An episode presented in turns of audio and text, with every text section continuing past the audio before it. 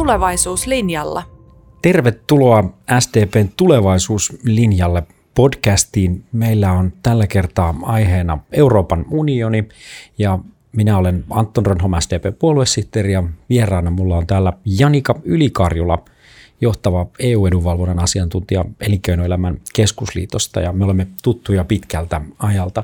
Tarkoitus on tänään keskustella tästä niin SDPn tulevaisuuslinjasta kuin sitten siitä, että miltä nämä tulevat Euroopan parlamentin vaalit ja yleisesti ottaen EUn kehitysnäkyvät näyttävät. Ja Janika, sinä olet siis tosiaan johtava eduedunvalvonnan asiantuntija välillä täällä Helsingissä ja välillä Brysselissä ja nyt vielä näiden vaalien, kun eduskuntavaalit on tässä käynnissä, niin kovasti ei ole puhuttu EU-asioista.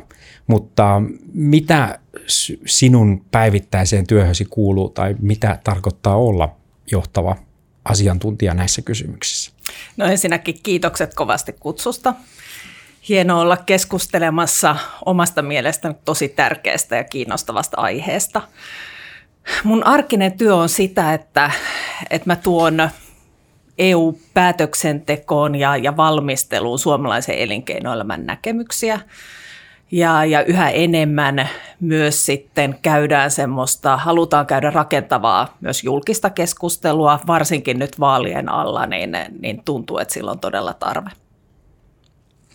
Niin, tosiaan EU-keskustelu ei ole vielä toistaiseksi ainakaan tullut tuota siihen keskiöön, vaikka tosiasia on, että Suomellakin Euroopan tai EU-puheenjohtajuuskausi lähestyy ja jos katsotaan näitä, puhutaan myös eduskuntavaaleista osittain pääministerivaaleina, niin se hallitus on hyvin keskeisessä osassa sitten sitä Suomen EU-vaikuttamista sillä puheenjohtajuuskaudella. Ja sehän ei ole pelkästään Suomen EU-vaikuttamista, vaan kysymys on ihan koko unionin kehittämisestä tämmöisessä merkittävässä nivelvaiheessa, jossa valitaan nyt sitten myös uusi komissio ja, ja tota, rakennetaan sen työohjelmaa tuleville vuosille.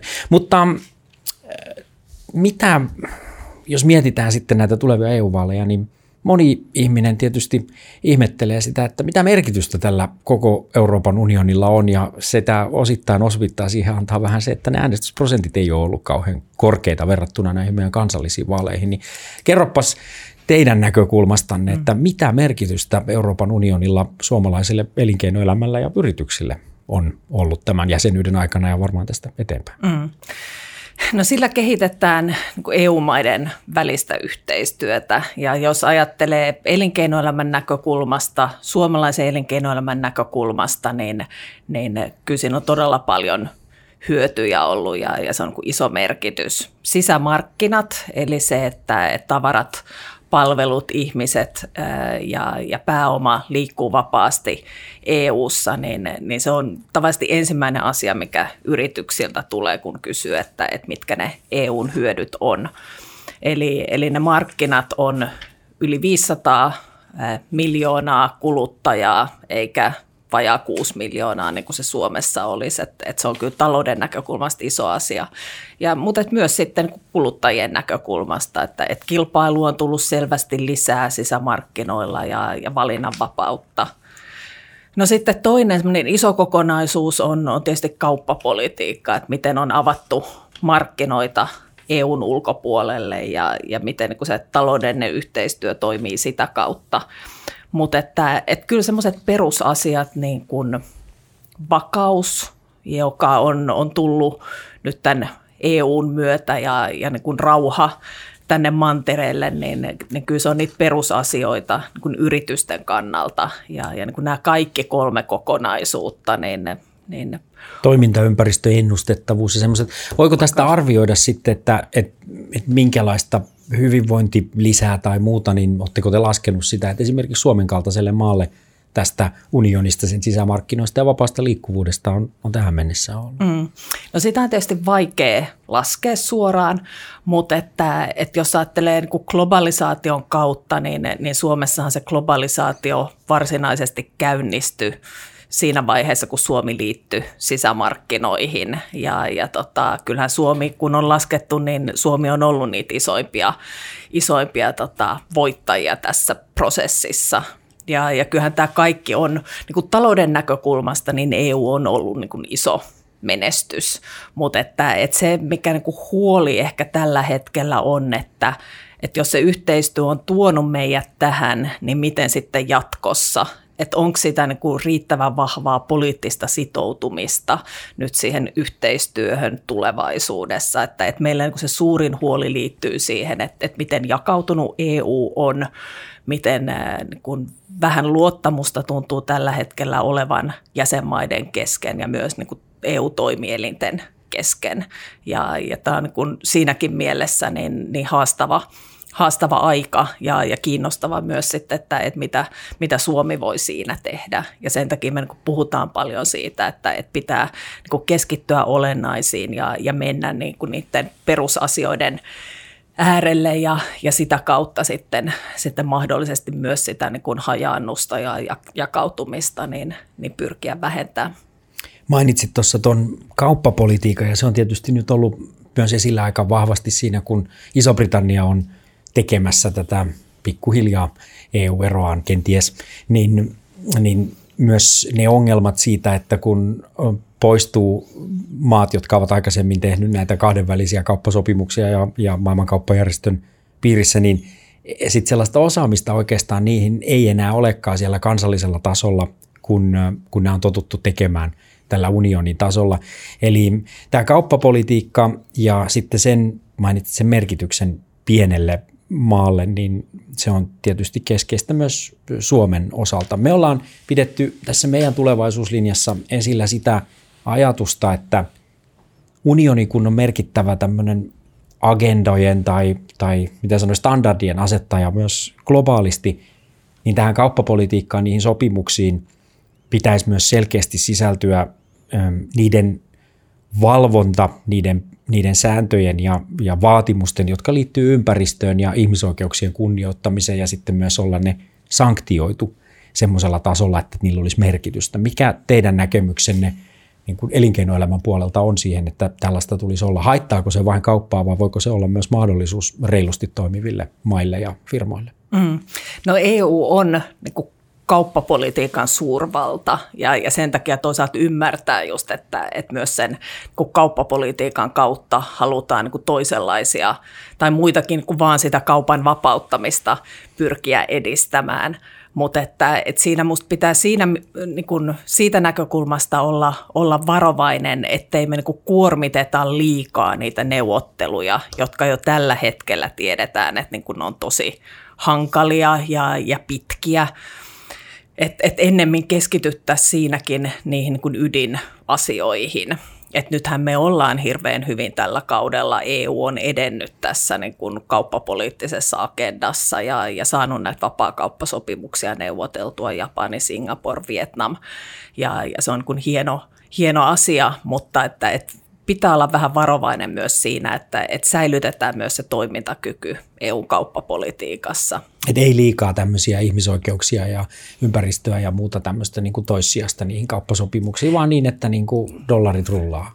Ei, ne ei ole missään nimessä toissijaisia, mutta että niillä on sitten toiset keinot että miten esimerkiksi ympäristöön tai, tai työelämään liittyviä asioita viedään eteenpäin. Et, et ei saa muualla, liikaa. No onko ne muualla kuin kauppapolitiikassa ne keinot? Niin, niin mä näen, että ei niin liikaa saa myöskään kun näitä kuormittaa sit näitä neuvotteluja. Lopputulos voi olla se, että et me ei saada niitä mitään maaliin. Niin, Et se on tasapainon löytäminen näiden välillä. Aivan. Yhdysvaltojen kanssa tällä hetkellä taitaa olla niin, että riippumatta siitä, miten, millä niitä niin kuin kuormittaa Euroopan puolesta, niin, puolelta, niin nämä vaikuttaa vaikealta, koska sillä on niin kuin heille selkeästi myös niin kuin sisäpoliittinen funktio tällä keskustelulla kauppapolitiikasta. Miten isona näette tämän uhkan tai näet sen, että, että Yhdysvaltojen kanssa niin kuin koko globaalille maailmankaupalle, joka vaikka sanotaan, että se on vapaata kauppaa, niin sehän on loppujen lopuksi äärimmäisen säänneltyä. Mm. Se on sen vahvuus myös. Aivan, nimenomaan, että siinähän niin kun luodaan niitä kaupan pelisääntöjä sitten eri, eri alueiden ja maiden välillä. Kyllä se tilanne on niin tosi huolestuttava, että, että Yhdysvallat on käpertymässä paljon sisäänpäin ja, ja niin kuin jotenkin luopumassa niistä niin kuin monenkeskisistä ja, ja kansainvälisistä instituutioista, mitä he on ollut luomassa. Ja, ja tota, pitäisi tietyllä tavalla saada kumminkin sellainen positiivinen vire näihin erilaisiin niin kuin kauppaneuvotteluihin, mitä nyt Yhdysvaltojen kanssa toivottavasti päästään aloittamaan. Että et mitään semmoista niin valtavaa sopimusta, mitä jossain vaiheessa suunniteltiin, niin ei tulla saavuttamaan, mutta että joitakin positiivisia askelia, niin, niin pitäisi pyrkiä luomaan meidän välille. Ilmastopolitiikka on tietysti yksi keskeinen juttu myös. Sä täällä kotimaassa osa poliittista voimista on sitä mieltä, että tässä ei meidän kannata tai tarvitse tehdä mitään, koska maailmalla on niin paljon myös suurempia päästäjiä kuin, kuin Suomi ja, ja Yhdysvalloissa on myös, myös tota, tiukat keskustelut näistä. Miten näet nyt sitten sen, sen ilmastonmuutoksen, onko Euroopalla, Euroopan toimilla merkitystä – ja miten me korjattaisiin näistä, näitä päästökaupan ö, ongelmia tai sen toimivuutta? Näetkö, että se toimii optimaalisella tavalla? Mm. No siis tämä ilmastonmuutoksen äh, hillintä, se on niin kuin ainoa mahdollisuus, että, että me niin kuin tehdään sille ilmastonmuutokselle stoppi, että meillä ei ole niin muita, muita vaihtoehtoja ja, ja Eurooppa siinä on niin kuin suht kunnianhimoisesti edennyt, mutta että, että se ei riitä, vaan että, että vieläkin niin kuin kunnianhimoisemmat tavoitteet, 2050 hiilineutraalius on, se on pohjoismaisenkin elinkeinoelämän tavoite, niin, niin se pitää asettaa, mutta että se ei riitä, että meillä on se tavoite, vaan että, että sitten kunnolliset stepit sen, sen saavuttamiseen.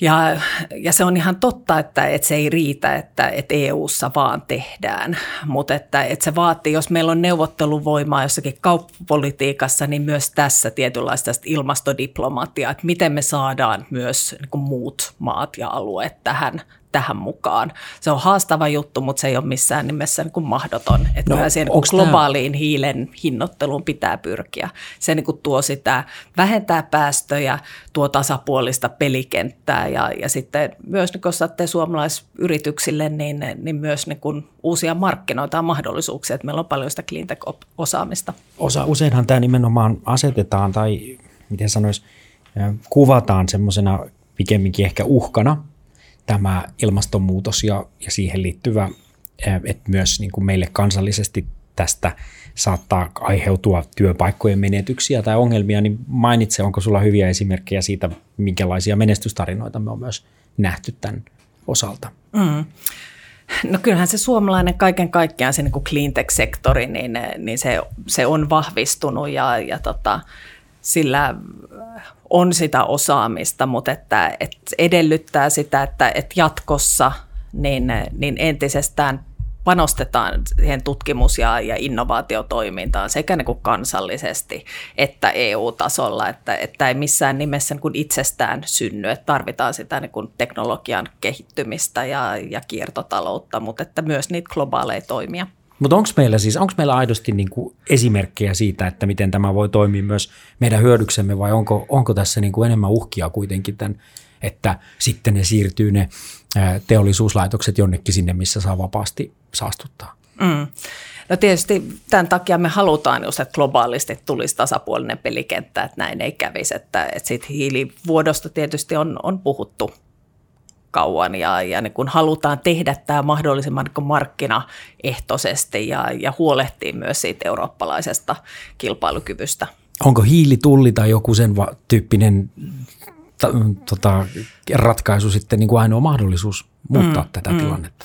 No kyllä me niin uskotaan tosi vahvasti siihen niin päästökauppaan ja, ja haluttaisiin myös niin kuin linkittää ne niin kuin vastaavat järjestelmät muualla, että, että se on niin kuin se pääsääntöinen keino myös jatkossa niin näitä on tämän tyyppisiä järjestelmiä myös sellaisia, jotka ei ole kansallisia. Ne voi olla vaikka osavaltiokohtaisia ja muuta tuolta Yhdysvaltojen osalta esimerkkinä. Tämä nimittäin vaan nämä globalisaation ja ehkä ilmastonmuutos, siis maailman, maailmassa tapahtuvat muutokset, niin ne linkittyy aika vahvasti siihen minusta ainakin, että miten ihmiset kokevat tämän eurooppalaisen integraation, onko se uhka vai mahdollisuus, millä tavalla se heitä niin sanotusti arjessa kohtelee – ja mä olen itse käyttänyt semmoista esimerkkiä tai, tai miten sanoisi metaforaa siitä, että onko se unioni niin kuin jonkinlainen pehmuste tämän, tämän yksittäisen ihmisen, yksilön ja globalisaation välissä vai onko se jonkinlainen niin kuin sadetin, joka levittää sitä joka puolelle sillä tavalla, että se tuntuu, niin kuin, että ei, ei tätä pysty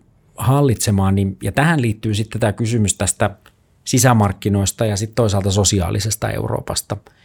Eli me tiedetään, että tämä on iso markkina-alue ja tällä tietysti vapaalla, vapaan liikkuvuuden merkitys on suuri tässä Schengen-alueella niin, että sen teille tietysti tärkeää, että pääomat voi liikkua, mutta ihmiset on, on, on voinut liikkua ja, ja, ja se on yksilöille merkittävää, että tämä kauppa voi täällä toimia. Mutta sitten täällä toinen puoli tässä vaakakupissa on nimenomaan se sosiaalinen puoli, se unionin mahdollisuus ehkä suojata tai, tai tota, sillä tavalla pitää ihmisistä huolta. Ja tästä käydään usein, mehän ollaan sitä mieltä, että, että tämä sosiaalinen Eurooppa on tietynlainen edellytys, niin kuin aikanaankin on ajateltu, että ei voi olla oikeastaan niin kuin toimivaa sisämarkkinaa ja markkinataloutta, jolla ei ole myös ihmisten suojelua. Mitä mieltä olet siitä, että, että, että tämän sosiaalisen Euroopan, mitä tarkoitetaan niin kuin siis työelämän standardeilla ja, ja, ja muulla, niin mikä on suomalaisen elinkeinoelämän näkemys tästä? Onko tämä niin kuin teille uhka vai mahdollisuus? Mm. No sosiaalinen Eurooppa, niin kuin totesit, niin, niin kyllä se niin kuin ihmisten ja työntekijöiden liikkuvuus on myös elinkeinoelämän kannalta ihan, ihan keskeinen asia. Sitten meillä on paljon sitä EU-tason lainsäädäntöä. Ehkä siinä niin kuin suurin ongelma meidän näkökulmasta on se, että, että miten hyvin sitä laitetaan täytäntöön ja, ja miten hyvin sitä, sitä valvotaan. Ja, ja tota, ne työmarkkinajärjestelmät on niin todella erilaisia eri puolilla Eurooppaa. Ja, ja tota, se näkyy myös siinä niin lainsäädännössä, mitä tällä puolella on tehty EU:ssa. Että kyllä se helpommin sitten sopii siihen niin isojen maiden toimintaympäristöön, että, että kyllä se EUsta tuleva työelämälainsäädäntö, niin kyllä se enemmän muistuttaa niin kuin Saksan järjestelmää kuin, kuin sitten taas esimerkiksi Suomen järjestelmää. Ja, ja tota, sen takia niin kun me ei koeta, että, että EU-tasolle niin kun uutta lainsäädäntöä, että sille olisi mikään niin akuutti tarve. Ja, ja tähän ehkä liittyy myös mun mielestä semmoinen, mistä mä puhuin tästä niin perusasioihin menemisestä, että, että meillä on välillä ehkä niin liiankin suuret ja ylimitoitetut asetetut odotukset siitä, että mitä EU voi tehdä. Koska kumminkin sosiaalipolitiikassa, työelämäasioissa se niin kuin päävastuu on jäsenmailla.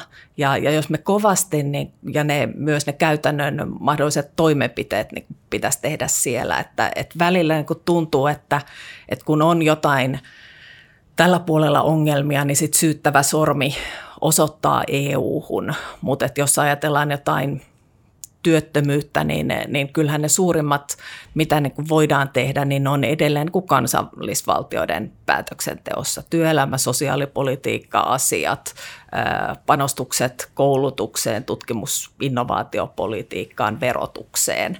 Et, et jotenkin mun mielestä tästä ehkä pitäisi puhua vielä enemmän, kun puhutaan aina niin kuin EU-legitimiteetistä, että et pitää tehdä sellaisia asioita, jotka on lähempänä kansalaisia, niin, niin mun mielestä pitäisi kansalaisten kanssa käydä sitä keskustelua, että, että mitä EU-tasolla tehdään, mitä kansallisesti.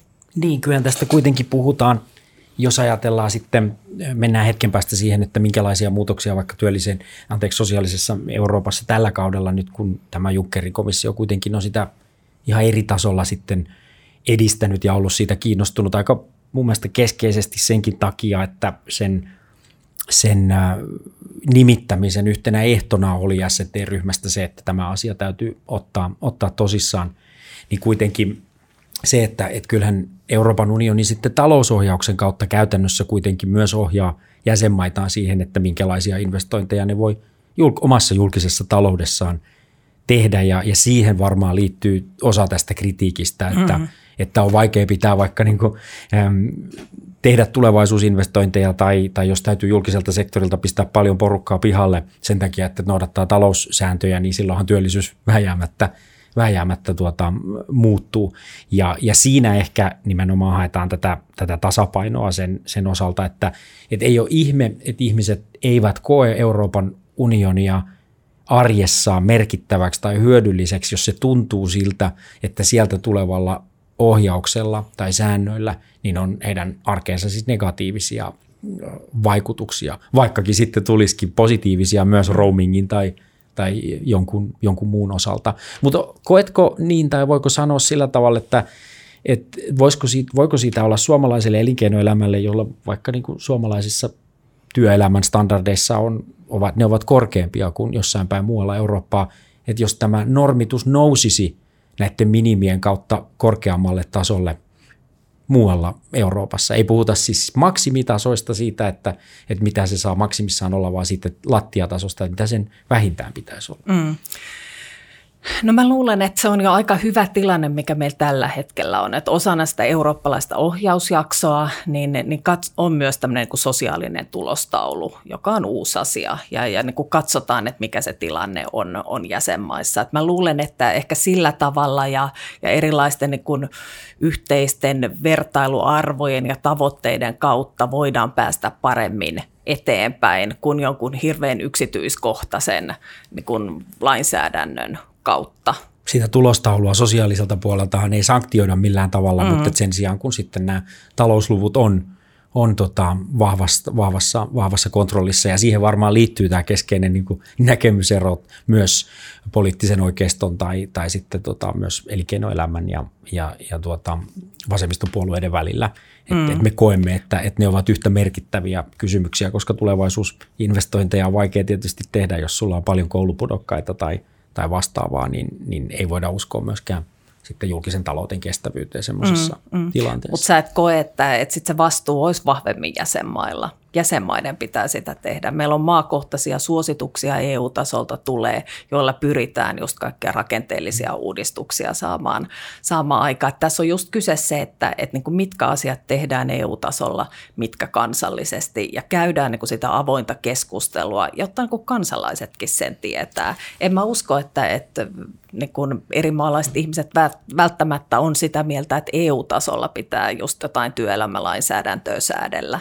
Ei siis itse asiassa mm. nyt, kun katsoi sitä näitä britti ähm, nuorisoa, jotka tämän Brexitin jälkeen mm. olivat vastanneet, että mitä asioita, tai oliko se sitten just niihin aikoihin, he Euroopan unionilta odotti, niin hän odotti siltä parempaa koulutuspolitiikkaa, siis mm. parempia mahdollisuuksia päästä saada, saada koulutusta. Ja tämä asia on nyt kuitenkin ihan puhtaasti ollut sitten niin kuin Lontoon Whitehallin niin kuin, ha- hallituksen ja, ja ministeriöiden käsissä, että, mm. että se vaan kertoo, että ihmiset kauheasti varmaan erottele sitä, mistä niiden hyvien asioiden pitäisi tulla tai mistä ne huonot asiat tulee, mutta mikä tahansa järjestelmä, joka haluaa ihmisiltä olla legitiimi heidän silmissään niin, että, että me olemme merkittäviä, niin, niin ihmiset odottaa siltä positiivisia tuloksia riippumatta sit siitä, että mikä sen – hallintomalli on tai, tai että meillähän on usein keskustelua mm. myös siitä, että unionissa on demokratiavaje ja sitä pitäisi muuttaa sitten näitä instituutioita suuntaan tai toiseen. Ja mä tiedän, minulle ainakin henkilökohtaisesti tuntuu, että, että tämä ongelma ei liity siihen sen muotoon, vaan se liittyy niihin tuloksiin, mitä se, mitä se tuottaa. Että, että niiden pitää, pitää muuttua eikä sen niin mm, demokratian mm. muodon. Ja kyllähän vaikka niin kuin sitä toimivaltuutta EU-tasolla ei olisi, esimerkiksi koulutuspolitiikassa, niin kyllähän siellä on paljon sitä niin kuin hyvien käytänteiden jakamista ja, ja vastaavaa. Että, että tota, mutta tähän liittyy just se, että, että miten me EUsta puhutaan, että kuinka selvästi esimerkiksi just brittipoliitikot on, on niin kuin sanonut, että, että mitkä asiat on heidän vastuullaan ja, ja mitä asioita EU-ssa no kaikki tehdään. hyvä on heidän ansiota ja kaikki niin, huono no, tulee no, nimenomaan, kanalin yli. Että, että, täytyy sanoa, että, että jos jotakin hyvää tästä Brexitistä toivoin, että siihen ei hirveästi tarvitsisi mennä, se on niin paljon ollut esillä, mutta että niin, niin kyllä se oli semmoinen niin aikamoinen herätys, jos mä ajattelen suomalaista elinkeinoelämää, mutta myös niin kuin eurooppalaista, että, että miten me, me puhutaan EUsta. Että kyllähän me usein tuodaan esille aina ne yksittäiset lainsäädäntöhankkeet ja, ja niiden ne niin kuin ongelmakohdat. Ja, ja unohdetaan sitten taas niin kuin kertoa niistä niin kuin isoista hyvistä asioista, mitä me ei missään nimessä haluta menettää, josta tuossa puhuttiin sisämarkkinoita, kauppapolitiikkaa, vakaata toimintaympäristöä, mutta että niitä pidetään jotenkin, jotenkin itsestään selvinä ja, ja niin toivoo, että, että tämä herätys säilyisi suht pitkään, että, että me niinku muistettaisiin myös puhua siitä, siitä kokonaisuudesta. Muistan tässä ihan vähän aikaa sitten joku just otti esille tämän suomalaiselle elinkeinoelämälle tosi keskeisen lobbausaiheen ja, tai keskustelun liittyen tähän rikkidirektiiviin ja siihen, että kun Suomi on tämmöinen saarenomainen paikka, josta kaikki tavarat täytyy käytännössä, käytännössä tuosta tuota, merirahditse viedä ja sittenhän tämä rikkidirektiivi toi näitä tarkempia, tarkempia sääntöjä siihen, että minkälaista polttoainetta näissä laivoissa saa käyttää, että kuinka paljon sitä rikkiä se sitten päästää ja, ja tästä oli pitkällinen keskustelu. Varmaan elinkeinoelämä siinä itsekin teki ehkä omat läksynsä tai sen, että, että oltiin vähän myöhään liikkeellä, mutta että se mikä tässä – unohtuu, oli tosiaan se, että tämä säätelyhän ei ollut EU-lähtöistä, vaan se tuli mm. maailman merenkulkujärjestöstä IMOsta, mutta se meidän tajuntaamme iskeytyi vasta siinä vaiheessa, kun se sääntely, joka oli tehty jo jossakin muualla ympäristölähtöisesti ja konsensusperiaatteella, niin sitten kun se tuotiin unionin lainsäädäntöön ja sitten unioni otti sitä niin sanotusti kaikkein suurimman niin kuin negatiivisen keskustelun. Mm, mm. Ja tämä ei musta koske pelkästään niin elinkeinoelämää, vaan kaiken kaikkiaan, että, että me, jotka vahvasti uskotaan unioniin, niin kuinka paljon me niin kuin kerrotaan niistä, niistä hyvistä puolista ja, ja pidetään niitä esillä. Että, että kyllähän niin kuin Britannia on ollut tässä niin kuin aika – järkyttävä esimerkki ja miten siellä on jäänyt elämään semmoiset ihan käsittämättömät myytit, että EU kieltää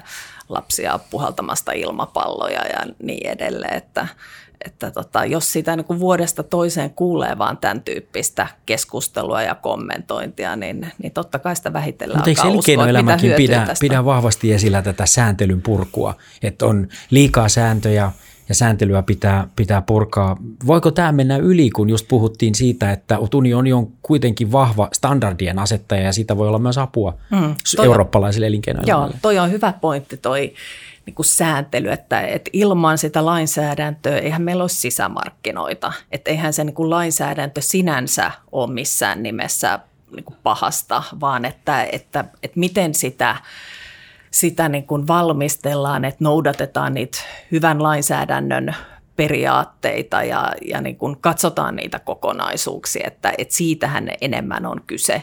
Ja, ja niin kuin hirveän paljon on jo itse asiassa EU-tasolla tehty. Että jos miettii näitä isoja kysymyksiä, mistä mekin ollaan puhuttu, sisämarkkinat, laajentuminen euro, niin ei enää niin kuin samanlaisia hyppäyksiä, en mä usko, että ainakaan lähiaikoina tulee. Ja varsinkin niin kuin tässä tilanteessa, kun EU on hyvin jakaantunut, niin, niin mä luulen, että, että se jo, että me pystytään pitämään näistä hyvistä asioista kiinni, mitä meillä nyt on, niin sekin vaatii jo työtä.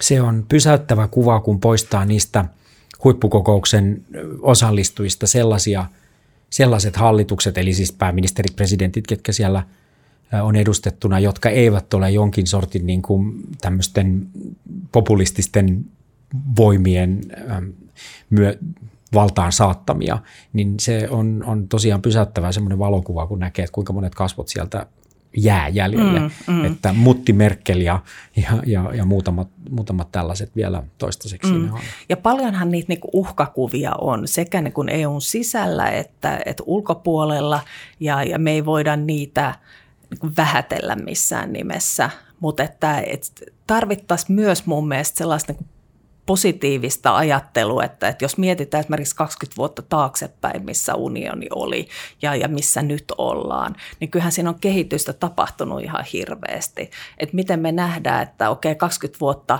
eteenpäin, että jos asiat menee hyvin – ja me saadaan niin kuin sitä EU-yhteistyötä tiivistettyä ja, ja vahvistettua, että, että missä me silloin voidaan olla. Että vaikka mä ymmärrän, että nyt ehkä ei ole semmoinen oikea aika tämmöisille hienoille isoille visioille. Me ollaan nähty, miten presidentti Macronin kanssa on, on käynyt mutta että, että silti pitäisi mun mielestä tuoda myös niitä ehkä niin kuin ratkaisuja ja, ja näkemystä, että no, missä mutta jos sitä ajattelee olla. sitä Macronin esityksiä, moni varmaan luki Helsingin Sanomista sen hänen ja tuota, kirjoituksensa ja sitten ollut tämä Piketin komissio ja muita tämmöisiä, niin nehän on aika instituutiokeskeisiä, on kauheasti uusia, uusia siis toimielimiä ja muuta, jota on, on ehdotettu, että et, et onko se korjaantuuko tämä asia näillä vai mitä ja minkälaista keskustelua meidän pitäisi nähdä tämän Suomen EU-puheenjohtajuuskauden aikana nyt, kun todellakin heinäkuussa alkaa tämä meidän PJ-kausi ja siihen ajoittuu sitten sen uuden komission valinta ja tulee nämä isot ö, kysymykset, kuten esimerkiksi tämä monivuotinen rahoituskausi, eli unioni seitsemäksi vuodeksi aina omaa budjettiaan laittaa tämmöiset niin sanotut kehykset sille vähän niin kuin samaan tyyppiin kuin Suomessa, niin ö, mitä, mitä, sä, mitä sä odotat tältä prosessilta, että että, että minkälaiset esimerkiksi rahoituskehysneuvottelut tullaan näkemään, saadaanko ne päätökseen joskus vai tuleeko iso riita? Mm. No, jos mä vielä ihan lyhyesti tuosta Macronista kommentoin, niin, niin se on ihan totta. Se jotenkin tuntuu hirveän ranskalaiselta vieraalta meille, että puhutaan niin paljon just erilaisista instituutioista ja, ja se ei niin kuin suomalaiseen ainakaan niin kuin yhtään, yhtään toi tyyli kolahda, mutta että, että toi Suomen PJ-kausi, niin, niin tota, miten mä näen, että mikä siinä on niin kuin Suomen vaikutusmahdollisuudet ja, ja niin kuin tärkeimmät mahdollisuudet vaikuttaa, niin, niin on tämä niin tulevan viiden vuoden suunta, koska nyt tehdään niitä työohjelmia, tehdään prioriteetteja ja, ja Suomihan tulee olemaan ensimmäinen, joka laittaa täytäntöön esimerkiksi neuvoston strategista ohjelmaa ja, ja silloin myös sitten komission työohjelmaa tehdään. Et, et jos meillä on siitä niin kuin näkemys, että mitä se pitäisi olla, niin, niin varmasti meitä kuunnellaan. Mutta sillä kaudella niin, niin vähemmän on sitten perinteistä lainsäädäntötyötä. Nämä rahoituskehykset, joo, ne on tota, aina äärimmäisen hankalat ne, ne neuvottelut ja nyt tulee Vaikka ei varmaan... se budjetti on vuositasolla kuin kolme kertaa niin kuin Suomen valtion budjetti, että sehän on kuitenkin, puhutaan vaan siitä prosenttiyksikön määrästä niin kuin koko, koko, tota, koko alueen Näinpä, mutta ei, ei sille, sille ei ole mitään, mitään merkitystä, että kun puhutaan rahasta, niin, niin ne on kyllä niin, niin tiukkoja ne neuvottelut ja, ja nyt vielä just kun Britannia lähtee pois, millainen parlamentti, miten he niin kuin suhtautuu EU-budjettiin, että, että kun ajatellaan, että siellä on hyvin paljon, mahdollisesti tulee näitä kansallismielisiä, ehkä äärilaidan toimijoita. Osalle varmaan se EU-rahoitus kelpaa erittäin hyvin, niin kuin on nähty, mutta sitten varmaan on semmoisia, jotka ajattelee, että, että mahdollisimman vähän EU-tasolle sitä, sitä rahoitusta tuodaan. Ja, ja sitten on tämä ikuinen kysymys siitä, että, että miten se EU-budjetti rahoitetaan, että nythän suurin osa tulee niin jäsenmaista, mutta sitten ollaan puhuttu näistä EUn omista omista uusista varoista ja, ja komission ehdotuksessa. Niistä on kyllä puhuttu niin monen rahoituskehyksen osalta, eikä niitä koskaan ole oikein kunnolla nähty, mitä veroja eikä muuta. Että Näinpä. mahdetaanko niitä nytkään nähdä? Ehkä se isompi kysymys on sitten se, että mitä sillä vähällä rahalla tehdään. Että jos nyt vanhat merkit paikkansa pitää, niin kyllä siellä maatalous ja kohesio pitävät pintansa, mutta mitä tapahtuu esimerkiksi tälle ää, rajavalvonnalle, mm-hmm. siis koko Schengen-alueelle, Frontex, Aivan. sen, sen vahvistamiselle ja sitten näille tulevaisuusinvestoinneille – joita esimerkiksi liikenteeseen nyt on paljon Suomessa puhuttu, että mm. mitä sitä rahaa voisi saada, niin se vähän mm. riippuu siitä myös, että minkälaista kantaa Suomen hallitus siellä Aivan. edustaa. Ja tässä mä luulen, että me ollaan hyvinkin niin kuin samoilla linjoilla, mutta sen takia, miksi mä otin ne ö, omat varat, niin, niin ne oli komission ehdotuksessa, ja jos ja kun ne ei toteudu, niin se tarkoittaa, että pitää leikata entisestään todennäköisesti. Ja, ja se on ihan totta, että, että ne varat, jotka jaetaan jäsenmaille etukäteen, niin, niin niillä on ne vahvat puolesta puhujansa. Ja, ja niin kuin elinkeinoelämä sekä Suomessa että, että Euroopan tasolla, niin, niin me haluttaisiin just lisää panostuksia tutkimusinnovaatiotoimintaan, merkittäviin infrahankkeisiin ja sitten sisäinen ja ulkoinen turvallisuus, eli just noin mitä sä mainitsit. Ja, ja siinä ehkä niin kuin suurin huoli meillä on tästä tutkimus- ja, ja innovaatioinvestoinneista – että se kumminkin perustuu siihen niin kuin avoimeen kilpailuun, sitä ei millään tavalla jaeta tasaisesti eri jäsenmaiden kesken.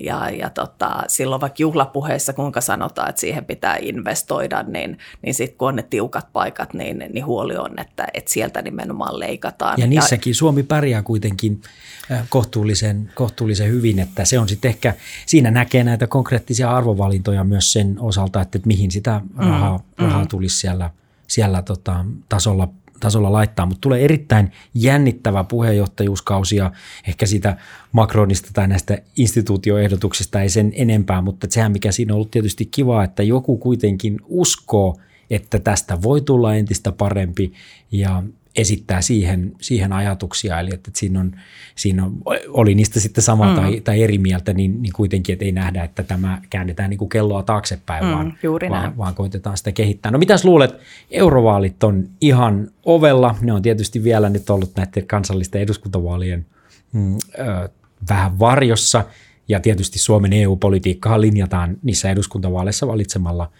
sinne sitten kansanedustajat ja, ja, ja puolueet ja se, joka hallituksen muodostaa, mutta luuletko, että mitä tapahtuu äänestysaktiivisuudelle ja onko sulla jotakin reseptiä siihen, että millä saataisiin ihmiset liikkeelle, kun ehkä tämä on sitten vähän kaukaisemmalta tuntuva kuitenkin tämä EU EU-parlamentin vaali. Mm. No kyllä mä luulen, että se on yhteinen huoli tämä äänestysaktiivisuus, että, että usein EU-vaaleissa muutenkin ne koetaan ehkä vähän niin kuin protesti vaaleiksi, että siellä voidaan vähän niin kuin räväkämmin ja, ja radikaalimmin äänestää. Ja, ja se on niin kuin jännä semmoinen tietty ristiriita, mikä tällä hetkellä on, että, että EU-kansalaiset uskoo ja luottaa unioniin enemmän kuin tosi tosi pitkään aikaan, mutta silti sitten just nämä EU-kriittiset, jopa tahot, jotka haluaa niin rapauttaa EUta ihan konkreettisesti, niin ne on todella suosittuja.